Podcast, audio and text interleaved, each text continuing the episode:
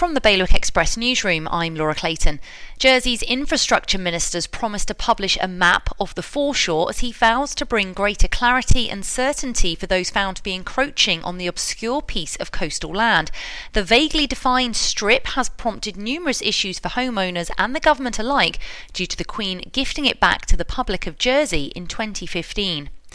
More criticism is being heaped on Guernsey's plans to have one secondary school over two sites. Now, the Castel Douzaine has written an open letter saying the plans for Les Beaucamps High, which is in the parish, are unacceptable. One of Jersey's oldest family run businesses has been sold. Pentagon is buying the two Anderson stores in the island, ending 175 years of the same family owning the builders' merchants. And a 12 year old boy with a passion for Guernsey cows has helped secure much needed funds to support the island's conservation herd.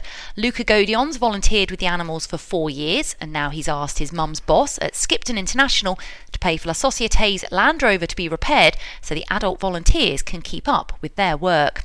For more on all of today's stories, go to bailiwickexpress.com. Your weather, sunny spells for the next few days with highs of 8 degrees Celsius. Bailiwick Radio News, sponsored by IQ. IQ, the Channel Islands' only official Apple premium reseller. See their full range of Mac notebooks and desktops. IQ, your local Apple expert. Liberty Wharf, Jersey, and High Street, Guernsey.